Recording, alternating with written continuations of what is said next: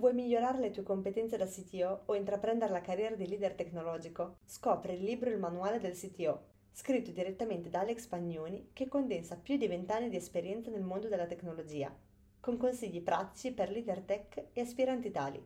Iscriviti subito alla priority list per rimanere aggiornato sulla data di uscita e riceverlo a un prezzo scontato. Vai su libromanualedelcto.com. Ciao a tutti, eccoci qua in questa nuova puntata, in questo eh, podcast dove parleremo di alcuni argomenti che secondo me sono molto importanti per chi ci ascolta. Parliamo quindi di relativamente di argomenti di natura finanziaria e previdenziale. Allora, noi di solito parliamo di argomenti che tendono un po' alla leadership tecnologica, problemi in ambito tech, ma dal mio punto di vista questi sono reali problemi e una cosa che ho notato è che tendenzialmente nelle aziende tecnologiche c'è anche un certo grado di attenzione su alcuni aspetti di natura economica e finanziaria, nel senso che magari molti imprenditori, anche quelli delle tech company digitali native, guardano molto alla gestione dei numeri, stile un po' anglosassone, no? quindi hanno tutta una serie di metriche, KPI, che sicuramente li distinguono da quello che è un po' l'impresa media italiana. Ma nonostante questo, proprio per il fatto che l'ispirazione di tipo anglosassone, molte volte vedo che non vengono presi in considerazione invece dei temi che sono tutti italiani, che possono fare anche qui la differenza e che difficilmente possiamo apprendere da culture differenti proprio perché riguardano anche il nostro quadro normativo e previdenziale. E infatti proprio di questo voglio parlare oggi con Emanuele Lusso, che ho incontrato in un altro podcast che abbiamo fatto assieme, quindi ci è venuta l'idea poi anche di fare questo approfondimento con i techpreneurs e chi in generale prende decisioni in aziende tecnologiche, proprio perché eh, mi interessa cercare di colmare anche questi aspetti qui che eh, tendono un po' a tenere un po' arretrate le aziende, no? quindi anche in termini di competitività e così via. Ecco, parliamo di uno scenario in cui eh, I programmatori, ad esempio, costano sempre di più, quindi il costo del lavoro è aumentato, è schizzato alle stelle in quel settore e ci sono anche temi di talent retention importanti. Però senza voler spoilerare ulteriormente l'argomento di questa puntata, che sarà molto interessante, intanto benvenuto Emanuele, ti lascio presentare te stesso. Eh, grazie Alex, eh, grazie di avermi invitato qui nel tuo podcast e saluto tutti gli ascoltatori. E io appunto, come dicevi bene, sono appunto Emanuele Lusso, sono un consulente finanziario, eh, faccio questo mestiere ormai da tanti anni, dal 2005 che mi occupo di finanza e in particolare negli ultimi anni mi sono dedicato in maniera specifica a, alle, alle, impre, alle, imprese e agli imprenditori. E, e, in questo contesto appunto oggi parliamo direttamente a, al tuo pubblico, quindi alle aziende tecnologiche, eh, che diciamo uh, hanno sicuramente, diciamo, da, sicuramente da approfondire uh, alcuni temi che riguardano gli aspetti finanziari, eh, perché diciamo che da questi aspetti si possono uh, avere dei vantaggi, vantaggi non solo economici, ma anche proprio, come dicevi tu bene, di retention su, sui propri dipendenti. Eh, sì, direi proprio infatti no, di far capire cosa, ad esempio, andando proprio sul sodo, cos'è il welfare aziendale e perché è utile in azienda, in generale in tutte le aziende chiaramente, ma nello certo. specifico proprio in quelle tecno, viste le premesse che ci siamo dati, eh, perché anche questo qui del welfare l'ho visto poche volte in realtà nel mondo certo. tech, poi alcuni imprenditori lo capiscono, fanno anche dei piani, con, anche lì sono tante trappole se non viene fatto bene, quindi Assolutamente. poi il tema è questo qui, quindi ti passo la palla. Chiaro, chiaro. Allora, il discorso del welfare appunto adesso va un po' di moda, è, nella, è, sulla bocca di tutti, in realtà è qualcosa di molto concreto che può aiutare l'imprenditore eh, tantissimo. Eh, sia dal punto di vista, come dicevo, finanziario, e oggi infatti affronteremo alcune tematiche come per esempio il discorso dell'inflazione, che è un, discorso che ci interessa a tutti e a maggior ragione alle aziende, eh, sia dal punto di vista, come dicevo, delle risorse umane. Okay? Quindi il welfare che cos'è il welfare aziendale? Il welfare aziendale sono tutti quegli, diciamo, um, le erogazioni, diciamo, di premialità, ma non solo di premialità, ma anche per esempio del, del discorso del TFR, sono queste erogazioni che noi diamo al, eh, ai nostri dipendenti eh, e sono di solito eh, in forma di beni o di servizi eh, per diciamo, fare stare meglio il nostro dipendente, per aiutarlo, no? per fargli conciliare magari famoso, il famoso rapporto famiglia e lavoro, oppure per eh, dargli, eh, dar, dare, lui, a dare a lui diciamo, dei vantaggi in termini proprio anche culturali, informativi. Eh, questo diciamo, è una, una, definizione un po' generica. Eh, io di cosa mi occupo in particolare attraverso il welfare aziendale? Mi occupo diciamo, di quei temi che sono un pochino più particolari, ovvero eh, quello che riguarda il TFR e quello che riguarda la premialità in azienda. Diciamo che le imprese tecnologiche hanno uh, due grandi sfide, secondo me. Da una parte hanno uh, un, delle risorse umane, hanno delle persone, dei professionisti che costano tanto perché sono altamente professionalizzate. E, correggimi se sbaglio, eh, Alex, ma sì, questa è, è, la mia, è la mia sensazione. Eh, e quindi sono persone che noi dobbiamo tenerci strette, ok? Strette alla nostra azienda perché gli, non solo loro hanno un bagaglio culturale professionale importante, ma eh, soprattutto noi abbiamo investito su di loro e quindi probabilmente molto della loro crescita è dovuta anche al nostro sforzo come imprenditori. Okay? Quindi c'è questa parte qui che è molto importante e in più eh, costa, appunto, costano tanto e quindi abbiamo modo attraverso il welfare aziendale di eh, riuscire ad alleggerire questo costo. Okay? Ehm, quindi partendo diciamo dal semplice discorso del TFR, voi sapete che noi eh, come imprenditori il TFR dobbiamo eh, darlo ai nostri dipendenti eh, e normalmente per aziende che sono sotto i 50 dipendenti, come la maggioranza credo eh, delle aziende eh, tecnologiche, ehm, cosa facciamo? Accantoniamo il nostro TFR in azienda, cioè il dipendente sceglie di non versarlo in un fondo pensione, ma di tenerlo lì anche perché molto spesso il dipendente si fida no, dell'azienda, crede nell'azienda e quindi dice dov'è il, miglior posto eh, dove tenere il mio TFR è sicuramente l'azienda. Ma in realtà eh, c'è un'alternativa importante, un'alternativa che deriva dalla, dal decreto legislativo del 2005, che poi insomma, è stato attuato nel 2007, ovvero il dipendente può scegliere di versarlo anche in un fondo pensione.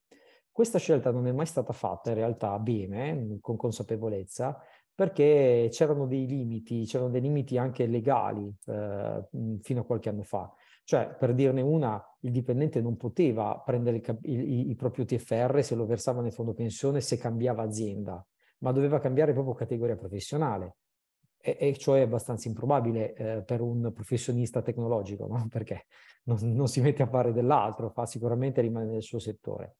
In realtà oggi la cosa è diversa perché i dipendenti nel momento in cui lo versano nel fondo pensione possono decidere anche di, nel momento si, in cui si licenziano o, o insomma interrompono il rapporto di lavoro, possono senz'altro prendere oggi anche dal fondo pensione tutto il TFR che è stato accumulato, se lo vogliono fare chiaramente. Eh, quindi questo per esempio è stato una cosa molto, un, un, cambio normativo molto importante che ha sdoganato uno dei principali ostacoli. Okay? Quindi perché, eh, parliamo dal lato azienda, perché un imprenditore dovrebbe, eh, permettetemi, convincere i propri dipendenti a, uti- a usare, a versare i propri TFR non più in azienda, ma eh, dentro il fondo pensione?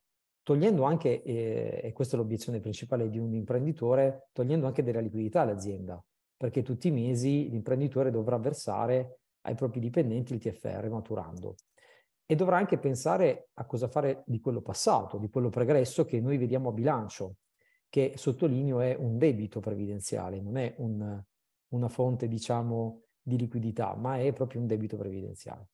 Ecco, lo dovrebbe fare perché la normativa eh, prevede alcune compensazioni fiscali, vengono, dite, vengono dette, fiscali e contributive, eh, che adesso vi elencherò, ma eh, c'è anche un'altra ragione ancora più importante, perché il TFR lasciato in azienda non è assolutamente gratuito, ma viene remunerato. Quindi l'imprenditore remunera al proprio dipendente il TFR che rimane in azienda. E quanto ammonta questa remunerazione? E, e c'è, una, c'è, una, misura fissa, c'è l'1,50% più il 75% dell'inflazione. Ora, mh, qui ci possiamo rendere conto, Alex, che fino a qualche anno fa, ma fino anche all'anno scorso, diciamo che il, l'inflazione era veramente sotto i tacchi, no? Eh, infatti le banche centrali, le avrete sentite, le banche centrali eh, avevano abbassato il costo del denaro in maniera inverosimile, mai come nella storia. E quindi diciamo che bene o male noi andavamo a pagare come imprenditori un 1,50 o 2%, che poteva essere accettabile. Oggi però, come sappiamo, l'inflazione è alle stelle. L'anno scorso in realtà eh, gli imprenditori hanno dovuto pagare circa un 6% di remunerazione dei TFR e quest'anno sarà ancora peggio perché eh, probabilmente ci si avvicinerà al 10%. E allora la domanda che ci dobbiamo fare è, se noi abbiamo 10, 100, 1000 euro, 500 mila euro di TFR accantonato a bilancio, conviene pagare un 10% ai nostri dipendenti? Soprattutto se siamo un'azienda come molt, moltissime, la maggioranza delle imprese tecnologiche, se siamo delle imprese virtuose che generano utili, che hanno i conti a posto e quindi possono anche addirittura finanziarsi dalle banche in maniera eh, diciamo, fra virgolette, abbastanza economica, cioè senza spendere di 10% appunto. Conviene tenersi questo debito previdenziale così alto? E, e questa è la prima domanda che ci dobbiamo porre, ok? L'alternativa appunto è versare i TFR nei fondi pensione e far pensare al fondo pensione alla remunerazione per i dipendenti, ok? Questo è il primo vantaggio importantissimo. Il secondo, gli altri vantaggi sono fiscali e contributivi. Ovvero, ammesso non concesso che tutti i dipendenti verseranno TFR nel fondo pensione, perché lì, eh, lo, lo, dico subito, è il dipendente che decide, eh, ma eh, abbiamo il modo di convincerlo non, non per eh, raccontargli una storia, ma perché anche lui ha dei vantaggi. Quindi, ammesso che tutti o, in quota parte versano questo TFR, l'imprenditore ehm, innanzitutto mette a costo al 106% il, il TFR. TFR è, una, è un costo per l'azienda, quindi è deducibile. In questo caso sarebbe deducibile all'EVA, al 106%.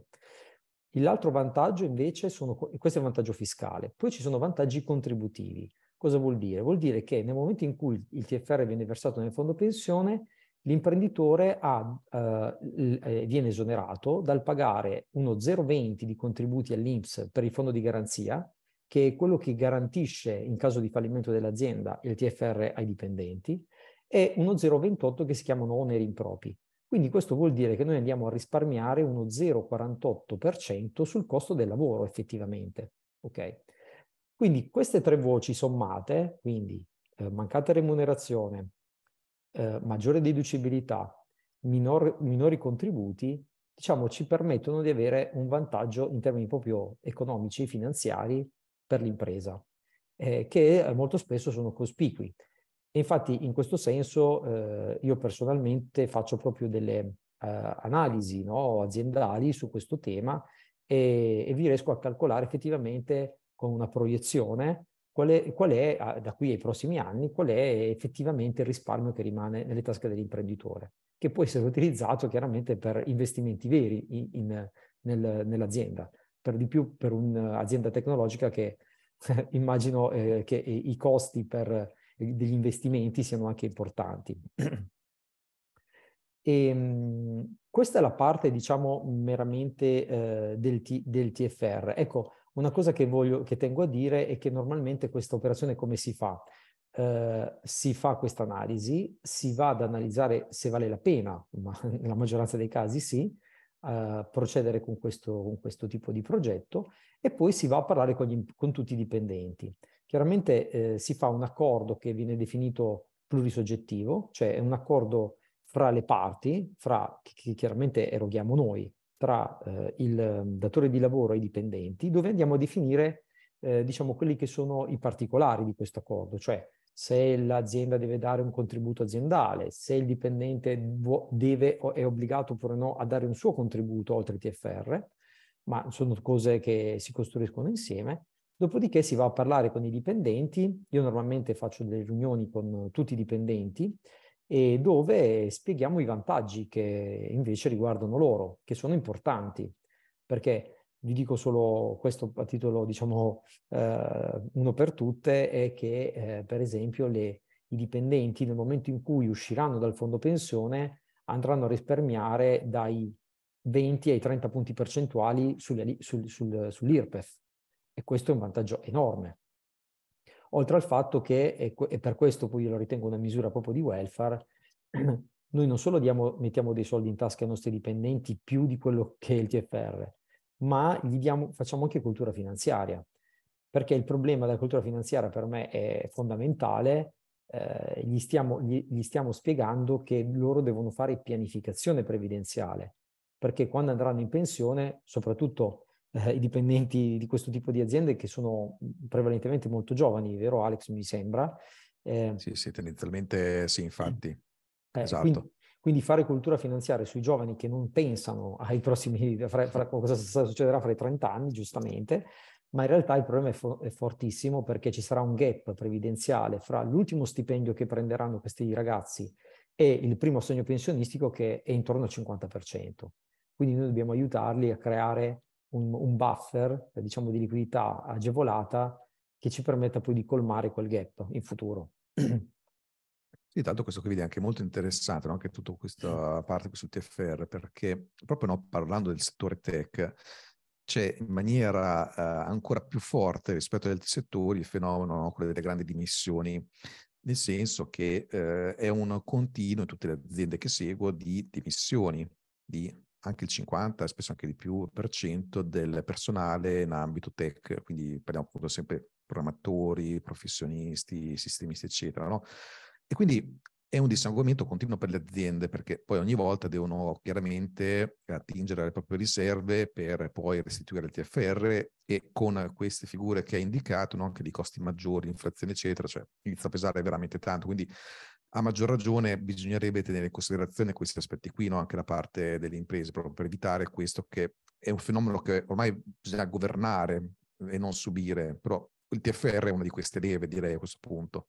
Certo, allora eh, il discorso appunto dei TFR, come dici bene tu, è un modo per, te, per eh, dare ai, ai, ai dipendenti eh, diciamo qualcosa di, eh, di, valido, di alto, di valore e quindi il dipendente si rende conto che eh, il fatto che l'azienda abbia pensato a una misura eh, di questo tipo per loro è già un valore aggiunto. Però c'è anche da dire una cosa, che questo il TFR in, in qualche modo è scontato, nel senso che tutte le aziende pagano i TFR perché siamo obbligati per normativa. E quindi secondo me dovremmo fare un passo in più per riuscire a tenerci le nostre risorse molto strette. Quindi a fianco a questo, eh, come dicevo prima, c'è tutto il mondo della, ehm, anche del, proprio del welfare puro che possiamo dare ai nostri dipendenti.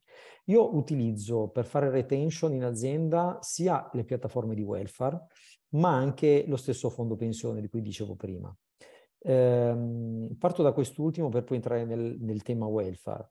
Eh, noi possiamo utilizzare il fondo pensione come un fondo per versare una premialità.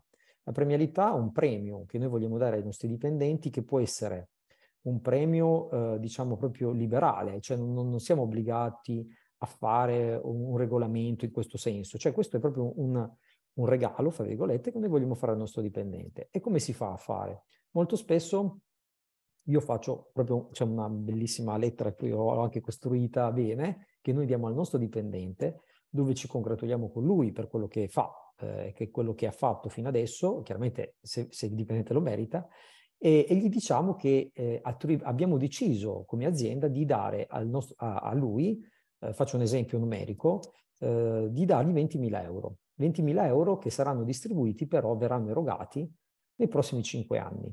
Ok? E in questi 5 anni co- in quale modalità? Mm, nella modalità del fondo pensione. Quindi noi andremo a versare ogni anno una parte di questi 20.000 euro nel fondo pensione lui, per lui a, aperto eh, quindi lui non li potrà chiaramente utilizzare subito, ma eh, andremo a contribuire, diciamo, alla parte previdenziale.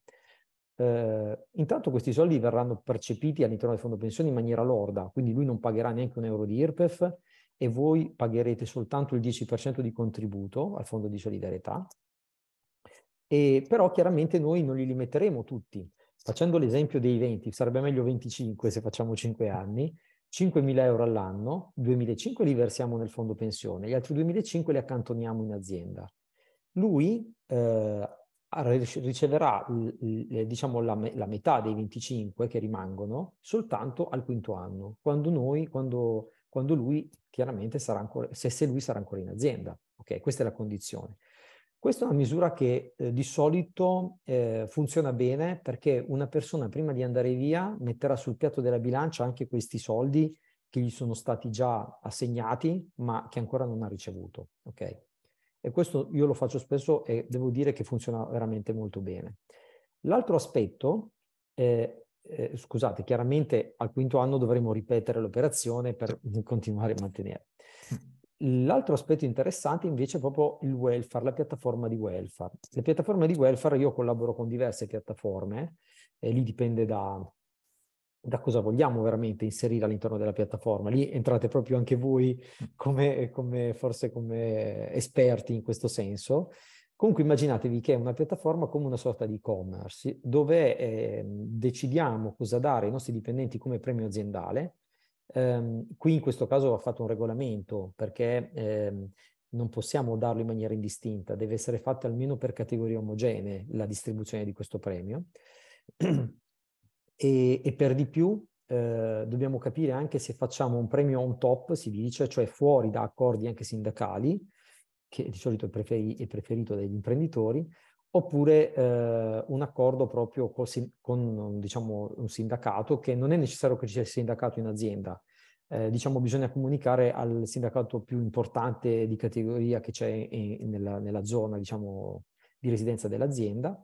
Um, e in quel caso, allora, questi sono due, le due fattispecie. Quindi, tornando al discorso della piattaforma, è una piattaforma come un e-commerce. Il, l'imprenditore inserirà in piattaforma quello che è il, il premio per, per, i dipendenti, facciamo un esempio, 1000 euro, eh, il dipendente ha accesso a questa piattaforma, vedrà i suoi 1000 euro e li può spendere in molteplici modi. Può spendere addirittura con dei buoni Amazon, oppure può eh, comprare, non so, eh, dei servizi che sono importanti. Per esempio, eh, non so, eh, i dipendenti hanno il bambino all'asilo nido o alla scuola vogliono pagare la retta magari della scuola con, con questo premio, lo possono fare, ok? O, oppure ci sono servizi san- sanitari, eh, insomma ci, c'è veramente di tutto e, ehm, e, ed in più, eh, diciamo, addirittura il dipendente se poi a fine anno questi soldi non li ha utilizzati oppure proprio vuole farlo, può anche versarli nel fondo pensione, come dicevo prima, perché il fondo pensione che noi facciamo è collegato direttamente poi alla piattaforma di welfare.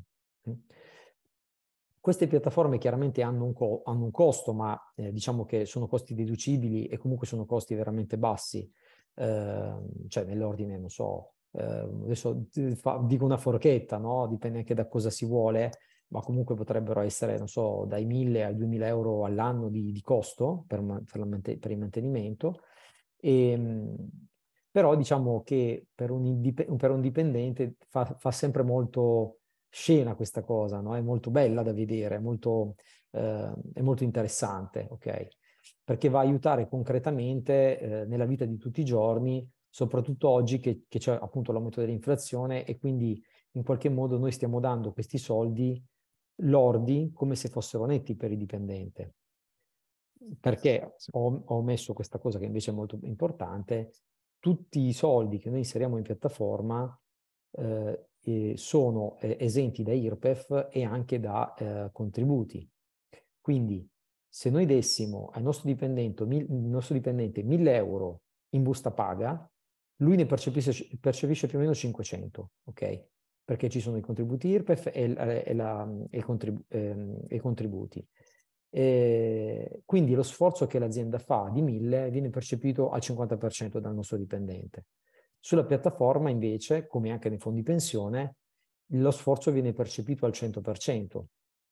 E quindi capisci bene Alex che noi potremmo addirittura, se proprio non vogliamo spendere tanto, ma avere un impatto forte sul nostro dipendente, addirittura abbassare, se vogliamo, la premialità, ma avere lo stesso effetto, no? Eh, sì, sì, decisamente. Infatti una delle cose che proprio frega dal punto di vista di, di, questi aspetti è proprio il fatto che rispetto al netto che tipicamente percepisce una persona dipendente, il costo all'azienda è veramente spropositato. Invece con il welfare si riesce ad avere sostanzialmente l'equivalenza tra quello che è il costo all'azienda quello che più o meno è netto alla, alla persona. Qui che c'è un, un, grosso vantaggio appunto per le imprese, considerando appunto proprio i termini di RAL a cui arriviamo adesso nell'ambito tech, ecco, il costo del lavoro ha un impatto veramente forte e quindi siccome parte della concorrenza adesso è proprio sulla anche la parte retributiva, poter usare questi strumenti sicuramente può aiutare le aziende tech a cercare di mitigare il costo esplosivo del lavoro. È un po' questo che sicuramente rende molto utile i discorsi che stiamo facendo, che purtroppo ancora non tutti conoscono, ma che se si possono portare avanti e che possono fare la differenza. Certo, certo, assolutamente. E infatti eh, è molto importante che ognuno provi a riflettere su questi argomenti proprio per un discorso di retention, ma anche proprio di meramente di un, un discorso finanziario, economico della, dell'azienda. Ok. E, ehm, ecco, un, una cosa che, che, noi facciamo anche molto volentieri riguarda proprio invece gli amministratori, cioè coloro eh, che sono i socio o amministratori, a volte coincide chiaramente questo tipo di figura, eh, della, dell'impresa. Perché anche per eh, l'amministratore ci sono una serie di misure simili a quelle che ho spiegato che possono, diciamo, uh, permettere all'azienda dei vantaggi contributivi sempre fiscali. Sono sempre questi poi gli argomenti. Allora, intanto per gli amministratori, ammesso che siano almeno due per un'azienda e che parliamo di società chiaramente eh, eh, di capitali e non di persone, eh, quindi almeno un SRL voglio dire, ehm, possiamo fare la previdenza per gli amministratori.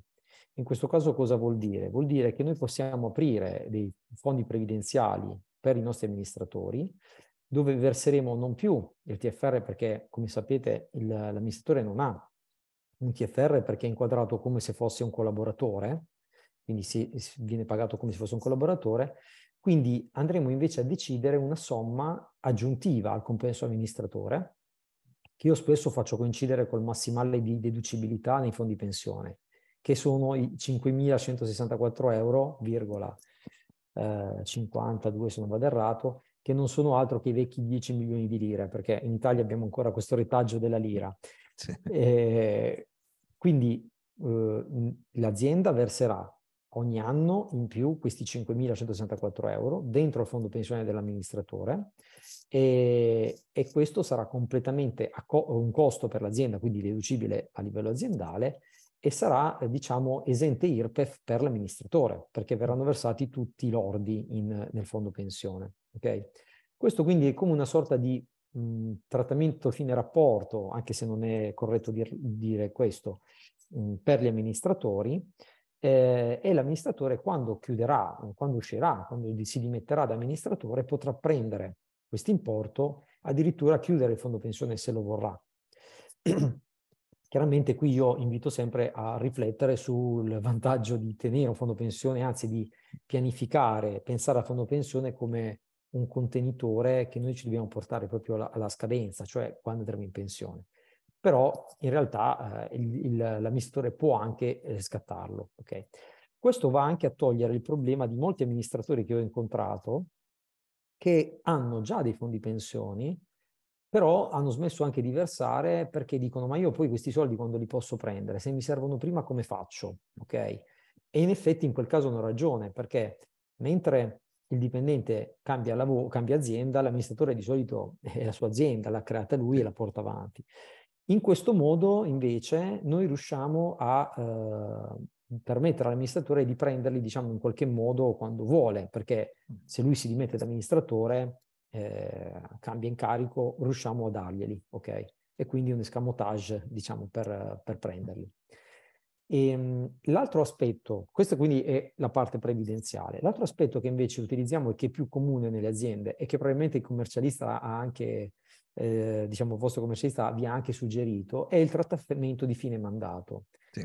Il trattamento di fine mandato è proprio un, una partita che, uh, proprio contabile che viene destinata proprio all'amministratore alla fine del, del suo mandato.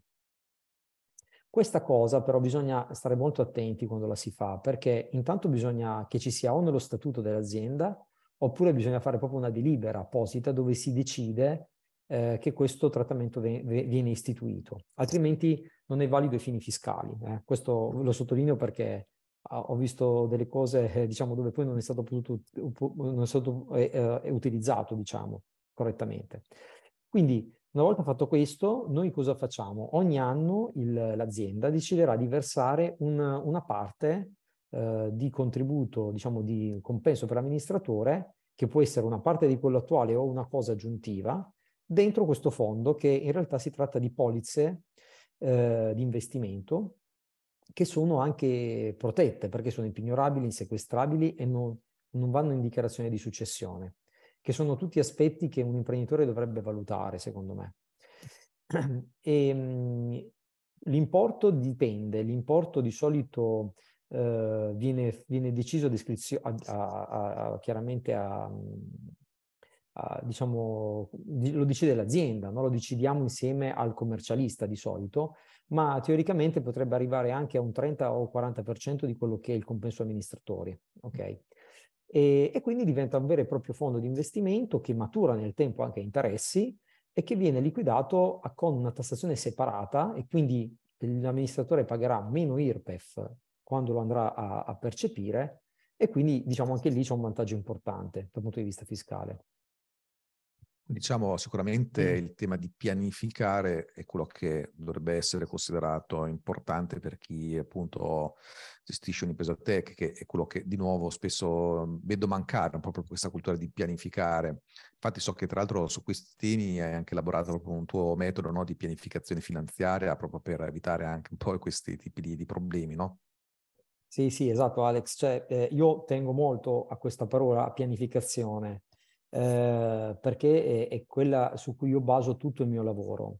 Cioè, eh, molto spesso il consulente finanziario viene considerato quella persona, anzi molti lo chiamano ancora promotore finanziario, mm. eh, ed è proprio sbagliato eh, l'origine della parola, infatti adesso siamo consulenti finanziari, perché il lavoro di solito viene considerato dalla gente comune una persona che sa quello che succede sui mercati, che sa i titoli che saliranno, eh, cioè quindi con una sorta di mago quasi, no? In realtà non è così. Eh, noi lavoriamo, eh, in particolare io lavoro sulla pianificazione, cioè noi dobbiamo provare a capire quelli che sono i nostri desiderata futuri, cioè quelli che sono gli obiettivi, che io chiamo meramente obiettivi futuri, e dobbiamo attraverso il denaro, che io considero un mezzo e non un fine, eh, andare a costruire, a realizzare quei nostri progetti, quei nostri obiettivi.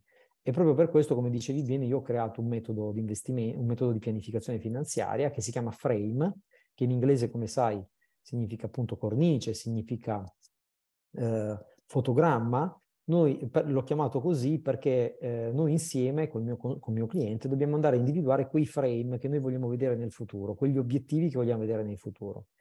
Ma frame infatti non è solo la parola inglese, ma è anche un acronimo, ok? Che va a uh, step by step, uh, noi andiamo a fare appunto questa pianificazione. Quindi si parte uh, appunto dalla fiducia, quindi io per parlare con il mio, con il mio cliente, con l'imprenditore, devo, lui deve avere fiducia nel senso che mi deve dare tutte le informazioni per poter elaborare poi questo progetto. Eh, una volta che abbiamo fatto questo primo step, poi ci sono le ragioni, appunto la R, eh, cioè andiamo a individuare effettivamente gli obiettivi che noi dobbiamo andare a realizzare e per ogni obiettivo andremo chiaramente a identificare una somma eh, da investire. E questo è il tema importante perché noi gli investimenti vanno fatti, gli investimenti finanziari devono avere anche un orizzonte temporale per essere corretti e fatti bene. Quindi se noi abbiamo un orizzonte temporale, io poi posso fare un investimento adeguato per raggiungere quell'obiettivo. Ma se invece noi facciamo un investimento così, tanto per fare, eh, eh, potrebbe succedere, e succede spesso, che il, il cliente, l'imprenditore non è contento perché non trova il denaro eh, nel momento in cui ne ha bisogno, ma ne trova di meno in, di solito, funziona così, perché non ha rispettato un, un ciclo finanziario. Ecco.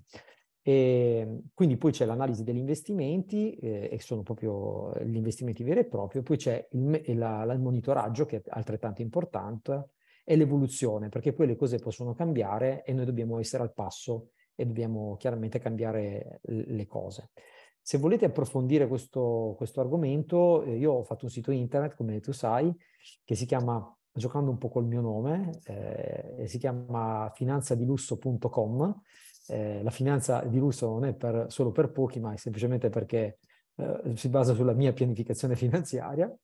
E se volete scuriosare sul sito, lì c'è anche il metodo e potete richiedere un ebook dove spiego meglio in maniera approfondita queste, queste tematiche. Ottimo, ottimo, grazie anche per aver lasciato la, la, risorsa, perché questo qui in effetti è molto importante capire bene anche no, tutte queste dimensioni del metodo che hai elaborato, perché già insomma anche dalla descrizione dell'acronimo che hai fornito è chiaro che sono tutte dimensioni che vanno assolutamente considerate per fare le cose per bene, perché appunto pianificare non è una cosa semplice, soprattutto dovendo navigare in un contesto anche a livello normativo molto vasto, no? perché ad esempio hai fatto l'esempio del TFM che se non viene impostato correttamente, ecco anche lì ci sono delle problematiche fiscali di cui di nuovo non tutti sono consapevoli, neanche spesso anche magari i commercialisti e quindi poter avere indicazione di quale direzione prendere, quali sono un po' i punti da considerare, ecco, secondo me veramente molto importante, sono contento insomma che hai elaborato un vero e proprio metodo perché questo qui può dare veramente l'indicazione corretta. Certo, certo, io, io dico sempre se, se, se, ti fa male la pancia è meglio che tu vai da uno specialista e non vai, vai da un medico generico, quindi eh, è per questo che io ho scelto una nicchia, una specializzazione, eh, è importante rivolgersi a delle persone che sanno di cosa parliamo, perché altrimenti come dicevi sempre, come hai detto, sempre, come hai detto prima tu, l'esempio del TFM, io ho trovato veramente dei pasticci enormi perché magari uno eh, sa che esiste, però lo fa così senza magari andarci a fondo. Invece è importante analizzare bene tutto, per di più appunto tutti gli imprenditori tecnologici, tecnologici sicuramente sono persone molto metodiche, molto precise, che analizzano le cose, ecco, anche su questi aspetti vanno va usato metodo e analisi, ecco, eh, con qualcuno che chiaramente conosce la materia e il mercato. Esatto, esatto. No, infatti sono contento che abbiamo aiutato a fare chiarezza su questi aspetti che altrimenti potrebbero essere o non conosciuti o potrebbero portare confusione. Quindi eh, poi no, come dicevo anche all'inizio, il mio intento è sempre cercare di far capire al mondo tech, sia dal punto di vista più tecnologico puro, no? porto avanti la community del sito Mastermind, ma anche dal punto di vista imprenditoriale, quali sono dei punti di attenzione che possono spesso fare anche la differenza in maniera importante. No? Cioè, certe volte sono anche un po' la linea sottile tra il successo e l'insuccesso, sia professionale, aziendale, ma anche personale, in questo caso anche proprio dell'imprenditore stesso, no? perché comunque abbiamo visto varie dimensioni, sia da quella proprio aziendale, anche con la gestione previdenziale dei dipendenti, che può portare tutta una serie di vantaggi, a quella anche proprio della situazione personale in sé dell'imprenditore stesso, che in un sistema fiscale previdenziale come quello italiano, ecco, è un pochino difficile da impostare correttamente, ecco. Quindi sì, Emanuele ti ringrazio tantissimo per aver partecipato e dato queste informazioni. Eh, invito sicuramente chiunque voglia approfondire a visitare il sito che hai indicato, così c'è anche l'indicazione del metodo e tutto. Poi penso certo. che ti certo. possono anche contattare direttamente dal sito, no? Credo. Sì, sì, sì, sul sito ci sono tutti i miei riferimenti, c'è la, me- sono, c'è la mail, c'è il numero di telefono, eh, quindi sono assolutamente reperibile e, e, quindi volentieri, anche solo per curiosità, per approfondimenti di quello che ho detto, perché mi rendo conto che sono cose un po' complesse, eh, io sono assolutamente a disposizione, insomma, per tutti, tutte le persone che ti seguono, assolutamente. Perfetto, grazie Emanuele per la disponibilità e per aver partecipato. Grazie a te Alex de- de- dell'opportunità, grazie mille e saluto tutti. Alla prossima, ciao Emanuele. Ciao.